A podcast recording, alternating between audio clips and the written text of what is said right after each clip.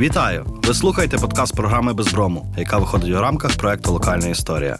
Мене звати Віталій Ляска. Ми говоримо про українське минуле, його відлуння у сучасному та вплив на майбутнє. Наш гість Павло Клімкін. Обіймав посади міністра закордонних справ України, посла України в Німеччині, заступника міністра закордонних справ України на дипломатичній службі з 93-го року. У березні 2015-го оголосив особистий бойкот усім російським змі. Тоді ж український МЗС припинив їх акредитацію. Здобував освіту на факультеті аерофізики та космічних досліджень за спеціальністю фізика та прикладна математика. Зараз керує програмами європейських, регіональних та російських досліджень в Українському інституті майбутнього. Пане Павло, доброго дня. Дякую, що ви з нами. І відразу почну з того, що нещодавно завершилася Мюнхенська безпекова конференція, яка для України мало не вінчалася такими 12 кроками скандальними. І останній заключний оцей крок для посилення безпеки нашої в Україні передбачав національний інклюзивний діалог, тобто обговорення національної пам'яті, обговорення історії е, на тлі е, такої тривкої комунікації з Росією, Угорщиною і Польщею. Оця теза, яку ми часом говоримо, що геть історію від політичних маніпуляцій, що віддайте історію історикам, вона не працює. Весь цей текст. Про те, що тимчасово, я підкреслюю тимчасово, не назавжди, зробити я на перехідний період Україну буфером за концепцією спільного сусідства. Реально керувати буде Росія, але певні питання будуть погоджуватися з Європейським Союзом. Це не нова концепція. Але це про політику. Зараз вперше з'явилася ідея: а давайте ми будемо ними керувати ще з точки зору ідентичності.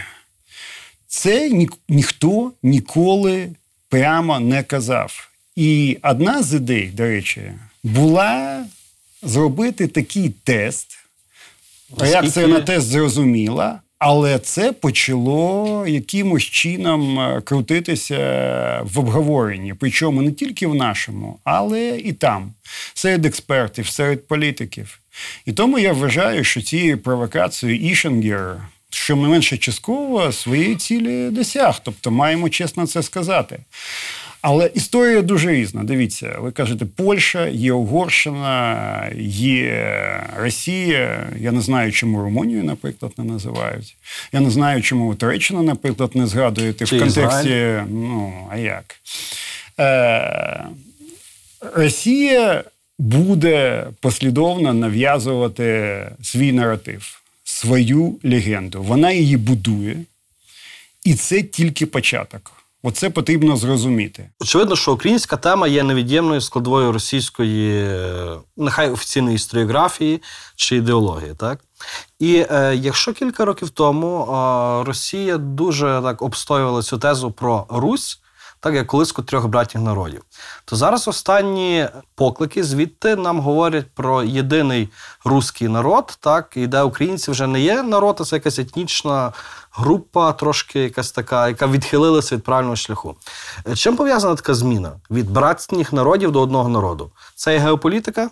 Україна Русь була тут з самого початку. Потім можемо розмовляти червона, біла, це все відомо в історії. мала, не будемо, не будемо повторювати. Але зверніть увагу, що сказав Путін: Україна периферія. І по периферії Русі він зробив навпаки Зміну до гори ядра. дригом. Він змінив з самого початку центр. Центр, та він знаходиться тут. В Києві. Центр історичний, але центр також духовний, центр всього розвитку. Тепер він каже: центр там. От Третій Рим. Третій Рим тут імперія, логіка. А вони всі на периферії. От українці, білоруси, там, літовці, вони всі на периферії. Там якась історія була. Ну окей, А що за історія? дамо їм 200 років історії. Що вони там робили, невідомо. Але тепер повертайтесь до, до, цієї, до цієї імперії. Він змінив полюси історичного і духовного розвитку місцями. Він називає це споконвічними російськими територіями. І насправді він в це вірить. Багато хто вважає, що це шантаж, що це тролінг. Він в Це вірить.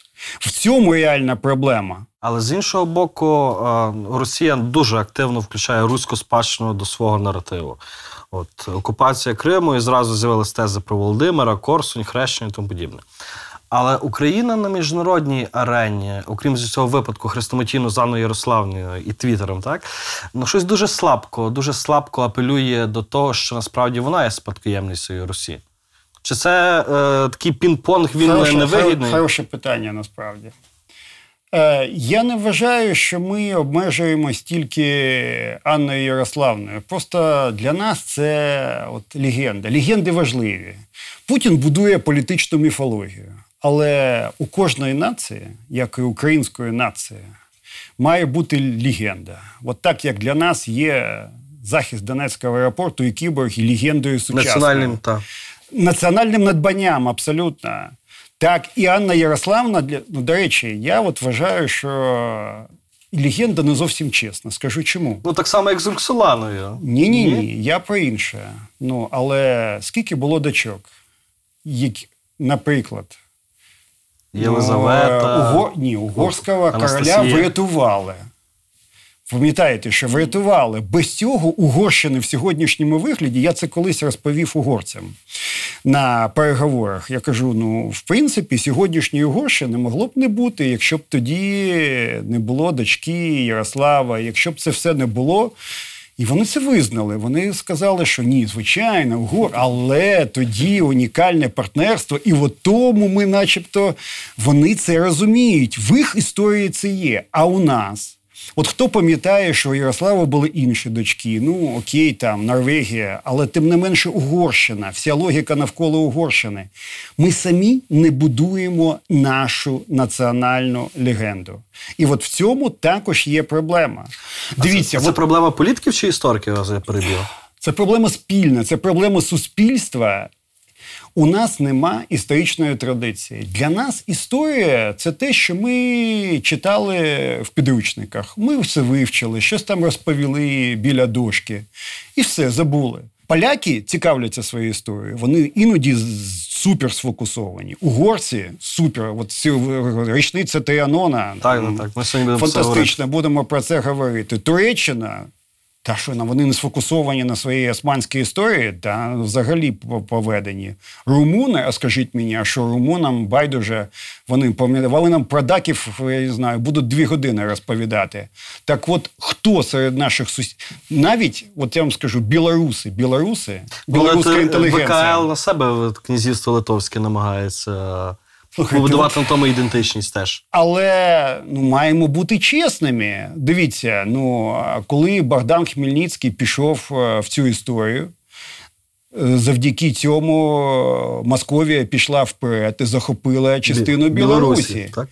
І деякі навіть в цьому допомагали. І нам, білоруська інтелігенція, це згадує. Я не знаю, вони казали, а пам'ятаєте, як білоруська, ну так було. Тобто такі моменти теж потрібно чесно визнавати. Так як і Оршу, коли Була ну, спільна боротьба. 20 тисяч людей, а з іншого боку, скільки там 70 чи там е, І- є, і є різні моменти в історії. От якщо ми будемо будувати легенду тільки на позитиві, от як Росія, оце така, знаєте, послідовність перемог. Ми там найкращі, найкращі у світі. От ми тоді не зрозуміємо. Але нас нас- натомість історія поразок. А я не вважаю, що в нас історія Ну, пора. принаймні, ми так трактуємо, вивчаємо в школах. Це суцільне кріпацтво, українці постійно страждають. Е, якщо війна, ну то так може початися добре, але все рівно закінчиться поразкою. Тобто, в нас історію вивчають з бромом, як казав Володимир Вониченко. Ми самі собі вбиваємо цей негативний наратив. От що у нас все було погано, ми програвали, потім ми на 300 років втратили державність, потім ми її відбудовуємо. От потрібно зрозуміти історію такою, як вона є, але одночасно будувати якусь світлу. Легенду. Вона не має бути ідеологічною зовсім, але вона має бути. І те, що держава її не будує, от вам реальна ситуація. проблема. Ну, Це проблема. Я, Я, я, собі тут зразу згадую недавнє інтерв'ю Суркова, воно таке нашуміле, так? І А це теж режисура, ви розумієте? Так, так. Він вважає, що Україна буде все ж таки. Україна чи України. Так? І тут завжди е, російська пропаганда спекулює е, на різності межах українського суспільства. Пам'ятаєте, в березні 2014 року одіозний цей персонаж Володимир Жириновський, так він пропонував сусідам нашим поділити територію України там Польщі, Галичину, Волинь, Угорщину. Ну, це історія відома. Це відома історія, так? З одного боку, зрозуміло, що це така маргінальна маніпуляція. Але з іншого боку, дехто вважав, що це якесь таке прощупування ґрунту серед наших сусідів і серед українського суспільства. Дивіться, інкорпорація Польщею неможлива. Все, це проїхали. Інкорпорація Угорщиною, там є люди, які так е, акуратно це обговорюють, не на загал. Думаю, що на фоні сторіччя Тріанону отримати Закарпаття було б, може, історичною місією для деяких е, в Будапешті. Але так далеко, я думаю, Будапешт не йде. Будапешт хоче отримати в Закарпатті справжню автономію, які, якою він буде керувати. Коли останній раз були в Закарпатті? Ну, Минулого року. З рік тому, фактично. Е, пам'ятаєте мерія Берегова? Три прапори: український, угорський ЄС. Але заходити в кабінет до мера, до будь-якого чиновника, Угорський. стінка годинник, а час А, угорський. Центральноєвропейський. центральноєвропейська, вони живуть за тим часом. Вони живуть е, ближче до Угорщини, ніж до нас. І в цьому ми теж винні. Ми багато що не зробили. Подивіться на школи, які там є, а потім на школи, які відбудовані з угорськими грошами. На культурні центри. Культурні центри, фінансування вчителів, фінансування університету це все з угорськими грошами і чималими. Тому я думаю, їх амбіція полягає в глибокій автономії Закарпаття. Тобто інкорпорація цього простору у всьому, крім, е, можливо, Крім захоплення. територіальної. Але думаю, що десь е, в такому е, десь от, от тут от вони це тримають. Є багато людей е, в Бухаресті, які не висловлюють це політично, але Романія Мар е, все Буковина. це. ем, Це все дуже, дуже глибоко. Ми от говоримо про історію. У мене були класні консультації з румунським міністром, коли була криза в Молдові, якраз в Одесі ми зробили. Консультації були ну, годин п'ять, дуже цікаві. І потім ми вийшли, почали говорити про історію. Він шанована людина, йому там скільки, 75 чи 76 років. І він каже: ну, румуни, які окупували Одесу, ну, дійсно зробили дуже багато поганого. Але потім посміхнувся і каже: але зробили тільки одну позитивну річ. Вгадаєте що? Ні, мабуть, що ні. Румуни, коли прийшли до Одеси в результаті окупації, вони відкрили всі православні церкви, які совєти до цього прикрили. І він це знає, і він це пам'ятає. Він отримав е, класичну освіту в Румунії. От у нас багато людей пам'ятає, що тоді було. І оце вам Це е, це, приклад. Це, це навіть це 20 сторіччя навіть. Я вже не кажу, а що у нас там було на початку 19-го. Тобто є такі речі, про які, я не знаю, багато людей просто Навіть не здогадуються. І навіть не замислюються. Ну окей, ну було, це круто, цікаво. А що зараз? Та, яка Ну, і що, і Для що, і що? А для чого це? Ну, от я почитаю книжку, подивлюсь, як краще такий, такий серіал. Але реально ми ж нікому не маємо це нав'язувати, як росіяни. Навіть от білоруси, білоруська інтелігенція, вона, вона закопується в своє, в своє минуле. А хто у нас закопується в своє минуле? Ну, є люди такі, Але звичайно. їх мало, і це переважно Але історики. їх мало. Ну, Білорусь окремо, так? Е, Польща, Угорщина, так, це є дуже гомогенні суспільства. Так? Ми говорили про Угорщину і Тріанон, і тугу за Великою Угорщиною. Якщо ми говоримо про Польщу, чи не видається вам, що Польща, от е, вона себе трактує як народ жертву, але оцю свою жертовність вона е, перетворює на перемогу. І від Катині, наративу Катині переходить до Тріанону, умовного Тріанону, польського Тріанону. Наскільки можливо в такій диспозиції будувати партнерські стосунки з Польщею в історичних питаннях? Можливо. Складно, дуже, але можливо. Пам'ятаєте, ми ж про історію кажемо, всі читали різну історію. Є, наприклад, класична праця Норман Девіс, Європа. А вам не здається, що Польща там забагато? Він живе в Польщі. Ну, от вам відповідь. Там, якщо ви подивитесь історію Європи через Нормана Девіса, то Польщі там, я не знаю, там відсотків 20. Зараз історія там політизується і всім нав'язується комплекс, що є польська нація, вона фантастична. Бачите, як зараз економіка розвивається, але завжди вона була жертвою. Почитайте щоденники Пілсудського. Тобто, а от як через це воно якимось чином повертається в таких, е, в таких циклах.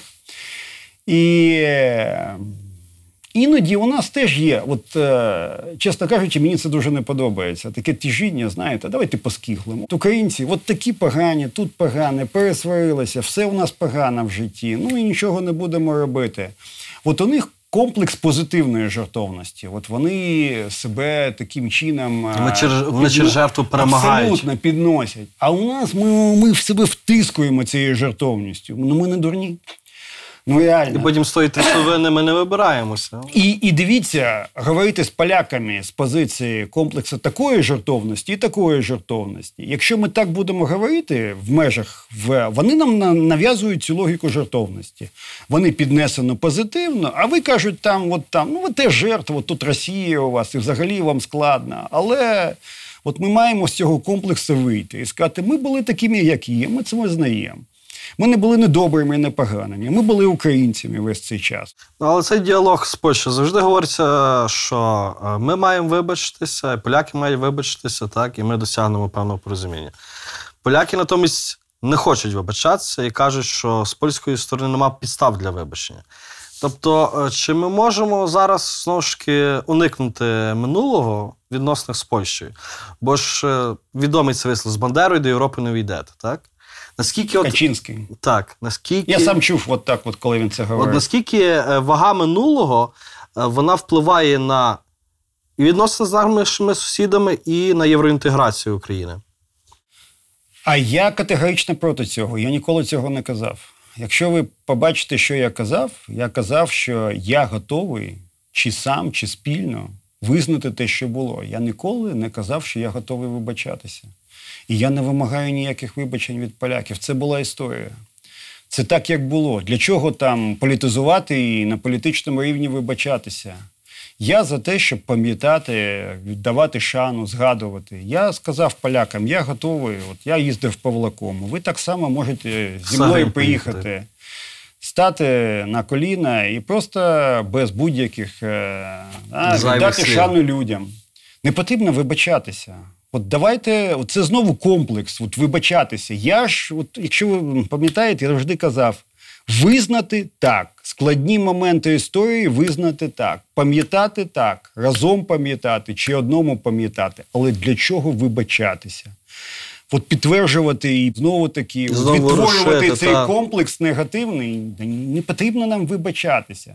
Нам і не потрібно передавати це історикам тільки. Ну от ми там е, з польським міністром знову створили цю комісію. З нашого боку був Віталій Портніков. Ну, всі ж знають цю історію. І що? Ну, вона працювала, є цікаві речі, але все одно заважають якісь політичні мантри. Не потрібно вибачатися, потрібно сказати, була історія така, вона була складна. В якісь моменти вона була світла, ну як життя, знаєте. Одна справа це голодомор і визнання голодомору геноцидом. Це зовсім інша історія. І от тут ніяких теж вибачень не потрібно. Це було. І ми маємо отримати міжнародне визнання. Тут є елемент політизації історії, якщо хочете, оскільки ми бачимо голодомор через трагедію емоційну, але також ми бачимо політично це трагедію. Розумієте, от в чому важливість того? Ярослав Качинський, так, в кінці січня, говорив, що Росія і Німеччина повинні платити репарації е, Польщі за Другу світову війну. Так, персонально ми маємо 52 рік німецько-ізраїльська угода про повинні репарації. І чи Україна тут е, може говорити про те, що і звертатися до Росії, апелювати до Росії, е, виплачувати репарації за злочини Радянського Союзу, Голодомор, Я про це написав, це потрібно робити. Дивіться, навіть з точки зору міжнародно-правової. Припустимо, Радянський Союз. Він володів частиною України. Була- Росія правонаступниця Радянського Союзу. Так. Але що відбулося в 1939 році? Відбулася окупація всієї Західної України, Буковини і так далі Радянським Союзом. Це ж була окупація. Так само, а що Радянський Союз е, не має відповідати за цю окупацію? А хто є право, правоприємником е, Росія. Росія. Росія. І я вважаю, що це, до речі, я про це писав. Це класна тема спільно з Польщею. Потрібно сісти от так з Качинським. Зітло для об'єднання. попити, ну, до об'єднання, це, Такої так, в це тому- так красиво сказано. тому Я Русі. думаю, що це скоріше така симпатична мрія. Вона мені дуже імпонує, але так воно не, ну, так воно не буде працювати. Але класна тема для розмови з Качинським є. Ми можемо спільно працювати над міжнародно-правовими механізмами, над поданнями спільних позовів, над оцінкою того, що є. Ну тобто, які шкоди було заподіяно. Але це радше слова, е, чи можуть бути якісь конкретні речі? Я вважаю, що є механізми, потрібно подумати, є механізми. Для нас, розумієте, це може бути ящиком Пандори. Ми можемо чесно. Розкриються якісь питання власності. Ми маємо зрозуміти, а як власності? реституція. Ну, Наступне питання. звичайно, ну от бачите, от е, ці всі відомі Терезинська декларація і так далі. Тобто, ну це для нас була така фантастична трагедія. У нас от е, в 20-му сторіччі в Україні да, от, е, голодомор і Голокост фактично, що зруйнувало весь сенс нашого життя, як, як, як структуру українського суспільства. Абсолютно. Те, що після того відтворювалась нація, це насправді саме, саме по собі да, унікальний приклад. Але справа не в тому. Є питання, вони складні, вони є там в релігійній площині, питання реституції, є В в релігійні вони принаймні рухаються. Ну, нічого там не рухається. Але передають е, костели римокатолицьким громадам. Ні, ні, це, це інше. Ну там є Ну, складових але дуже багато там е, є невирішених, е, наскільки я розумію, питань. Ну так, так. Воно, воно все дуже непросто. Але колись ми маємо до того прийти. Ми взагалі маємо побудувати якусь реальну модель бачення, що ми маємо робити, як ми маємо комунікувати з суспільством, що ми маємо робити. Чутливі речі. А Ну, чому ми це речі. робимо? А чому? А чому історія була така, а зараз правова позиція така? А якщо говорити про Україну поза Україною, так зокрема про українські етнічні території, тобто тих людей, які там, наприклад, живуть на Прящівщині, так чи там на Закерзоні, ті українці, що там залишилися, е, то фактично ми маємо динаміку до їх зменшення не тільки фізично, але через втрату зв'язку з Україною, через втрату ідентичності і тому подібне. Ідентичність дуже сильно втрачає. Так, ось, наприклад, в Словаччині колись були українці, потім їх зробили русинами, тепер вони всі стають словаками, незалежно від того, ким ти себе раніше вважав. Українець е, чи русин. Чому е, Україна так мало уваги приділяє оцим територіям? Оскільки, на жаль, не хоче виділяти на це зусилля ані людські, ані фінансові. То це, брак коштів чи брак бачення? І те інше. І те інше. І те інше. Ну, дивіться, ну скільки угорців виділяють на угорців? Ну, подивіться. Скільки поляків виділяє на поляків? Ну, не так багато, якщо подивитися. Ну, поляки просто розпорошені трохи. Але ну, от коли створювався. Український інститут, ми от е, півтора роки от, чесно, абсолютно прозоро, з всіма процедурами створювали. Я казав, є ж польський, є навіть фінський. А у нас немає українського. Всі казали, для чого тобі український інститут? Ну, так, він запрацює. Тільки Росія культуру свою пропагує у Європі, дай Боже. Слухайте, ми ж вийшли з ідеєю. е, Ми не встигли це провести тоді. Це було вже в 19-му році. Це, до речі, мало бути на базі УКУ тут у Львові. Е, Таку платформу створити. Вона функціонує, але вона функціонує так не дуже формально для автохтонного українства. І це не тільки Словаччина, Польща, ну в Румунії шалена проблема. Іде румунізація. Дуже сильно. Я там в Сігіті багато разів був. Ну так, ну відремонтували. Ну, книжки ці якісь видають, та, але наскільки воно знову ж таки потрібно саме тим молодим українцям. Комусь потрібно, але, Але їх кількість е, зменшується. І мені, от, е, от іноді здається, я нікого не хочу ображати, що для декого оця вся історія про фольклор. Етнографія. То, що Сурков каже, є Сурков каже. українство. Ну, є якесь українство, борщ, там, бандура. То, що я колись казав стосовно росіян, от мені кажуть, а от російські потреби. Я кажу: ну якщо там балалайки, кокошники, не питаємо, можемо хтось хоче, купимо їм там балалайки, хай грають. Ну тут це, це наше завдання українське. Дбати якщо є надзвичайно, якісь етнічні росіяни, які хочуть зробити себе ансамблі, грати на балалайках. І ходити косоворот. І ходити в ну, питання ну, немає, значить, ну, таке має бути. Але реально це ж не про фольклор. Це Там є дуже класні люди, і в тій же Румунії. Ну, Польща це окрема історія. Мене, наприклад, дуже турбує, що люди в сьогоднішній атмосфері почали реально боятися. Вони боя... ну, вони ну, називають себе українцями, вони акуратно Навіть збираються. Румунії менше, але в Польщі 100%. Ну, в Польщі так. Ну, Словаччина це окрема, окрема реальність. Е, Є ж у нас і в Босній і Герцеговині ще українці. Про який ми залім фактично майже не знаємо. Ми, ну, ми знаємо, ми їм допомагаємо. Ми це дуже мало людей. МЗС знає, Та, умовно. МЗС Він допомагає, там проекти, книжки, підручники, умовно. Але теж, от я коли прийшов там, до, ну як, я ж до цього не займався культурним цим, став міністром. Ми стали дивитися і кажемо.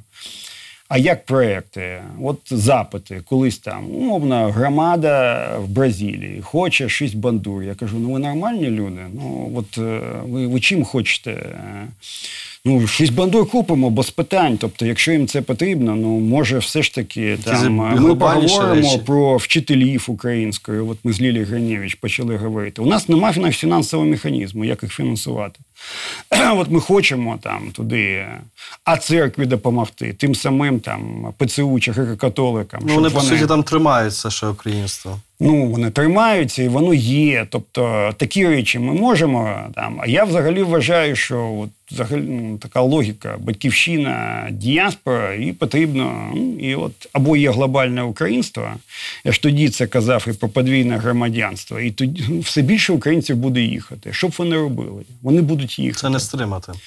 Ну це ну це в глобальному Це важко, світі. це державно важко регулювати. Це, Ні, по суті, ну, їм... да є речі. Є речі, як можна це робити, але потрібно чесно це робити. Якщо ми даємо вищу освіту за державний кошт, а потім людина бере диплом і на наступний день від'їжджає. То я кажу, не може він заплатить за свою освіту. У нас е, суспільство вільних людей. Кожен може поїхати працювати куди він хоче. Але тоді для чого держава платить за його вищу освіту? От в Конституції має бути е, школа, безкоштовна освіта для кожного. Це держава тебе захищає і допомагає. А потім, якщо ти залишаєшся, платиш тут податки чи працюєш на державній службі, отримай пільгову компенсацію за своє навчання. Якщо ти взяв диплом, поїхав в Польщу на наступний день, заплати за своє вище навчання. Чесно, це чесно. Ви бачили таку модель, там, яку у нас там в Грузії, в Литві, де завгодно? Такої немає. Поки ми не будемо чесно говорити про такі речі, нічого і не буде. Тобто подвійне громадянство, ну можемо навіть не про подвійне говорити, а про в сенсі картка українця, на кшталт карти поляка, вона би вирішила частково питання Я вважаю, що повне подвійне громадянство Повне. для українців. Ну, звичайно, ну, є, ну, мають бути критерії. От дивіться, я всім кажу, коли мені кажуть, давай, от це класна ідея, ти завжди захищав. Я кажу, ну критерії. От Крим це Україна, Україна. В Туреччині на сьогодні хтось каже 3 мільйони, а хтось 3,5 кримських татар. У них всі там діди, прадіди з Крима. Вони кажуть, а тепер я хочу український паспорт. От е, які критерії умовно? Ми можемо заяву, можемо там знання української конституції, можемо там е, умовно там мінімум української мови. Я не знаю, це Чи предмет історії, дискусії. Я предмет, ну от, от про угорців ви питали, я завжди кажу: ну ми дурницями займаємось. Проблема не в тому, що 20, 30 чи 60% відсотків освіти. Проблема в тому, що потрібно сісти, як з румунами і з угорцями, сказати угорці. Є два фундаментальних принципи. Ми хочемо, щоб е, всі українські громадяни угорського походження нормально володіли українською. Давайте домовимося. І друге, не менш важливе, ніж перше, щоб вони розуміли громадянами, якої країни вони є. Для цього їм потрібно українською там історія, географія, основа держави і права, там літератури мінімум. Вони ж мають знати, що Шевченка. Я взагалі я не хочу культурної політики мати. Це неправильно. Культурна політика у нас вільне суспільство. Але те, що у нас має бути формування цього простору ідентичності, от ви його дуже класно назвали. Це не має бути культурна політика, це має бути політика ідентичності. От давайте її так назвемо. От вони хочуть там нам. Значить, щоб ми там з кимось обговорювали ідентичності, а ми створимо політику ідентичності. Хай Путін будує політичну міфологію, це його справа. Він далі її буде будувати. У нього в голові він це вірить. В цьому проблема. Не в тому, що він там тролить когось. Він в це вірить. А от нам потрібно побудувати легенду. Не в тому, що вона буде позитивна, але позбавитись, от як ми сказали, від цього комплексу негативної жертовності. І побудувати, хоча б як у поляків, але свій абсолютно комплекс позитиву. Позитиву. Що ми йшли через історію з позитивом, і що нація завжди відтворювалась від шалених трагедій, що вона завжди залишалась, що всі все одно співали калятки і щедрівки, що для когось це було важливо, що як там. До моєї мами приїжджала, моя мама любила вареники, значить, от такі пухкі, значить, парові, да? тобто з Полтавщини. А хтось там, от е, з Черкащини, у мене родичі, вони вважають, що це все фігня і потрібно, значить, е, робити тільки в воді. І от навіть це сперечання, воно теж частина національної ідентичності.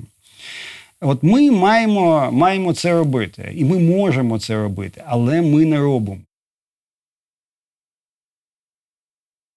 На вашу думку, який історичний міф е, є найбільш шкідливим для України? що ми завжди були жертвою і ніколи не могли з цього викараскатися. А ключова подія, яка, на вашу думку, змінила хід української історії? Я буду непопулярним, але я скажу, що це Полтава. Поразка під Полтавою.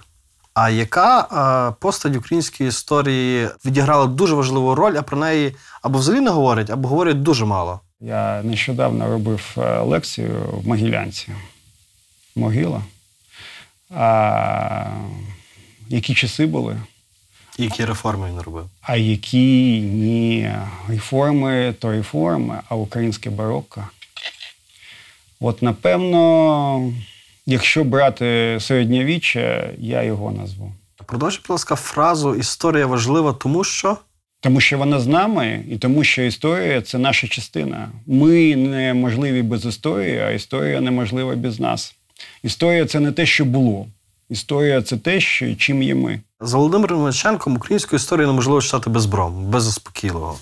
От наскільки цей стереотип Я пам'ятаю. та стереотип нації жертви визначає сьогочасна Україна, зокрема і політичне сьогочасне. Я не знаю, чи є правдивою ця історія, але я читав у деяких авторів, що, наприклад, Грушевський, коли були засідання того уряду, він настільки втратив е, ну, реально віру в те, що вдасться, і він почав е, робити частини своєї історії. От я вважаю, що це, це дуже фокусує на, на тому комплексі жертовності. Тобто людина, ну, ну, От в 2014 році ми показали, що коли ти не втрачаєш, ти, ти йдеш вперед. От я, я поважаю, це фантастичний історик, але я цього вибачити не можу.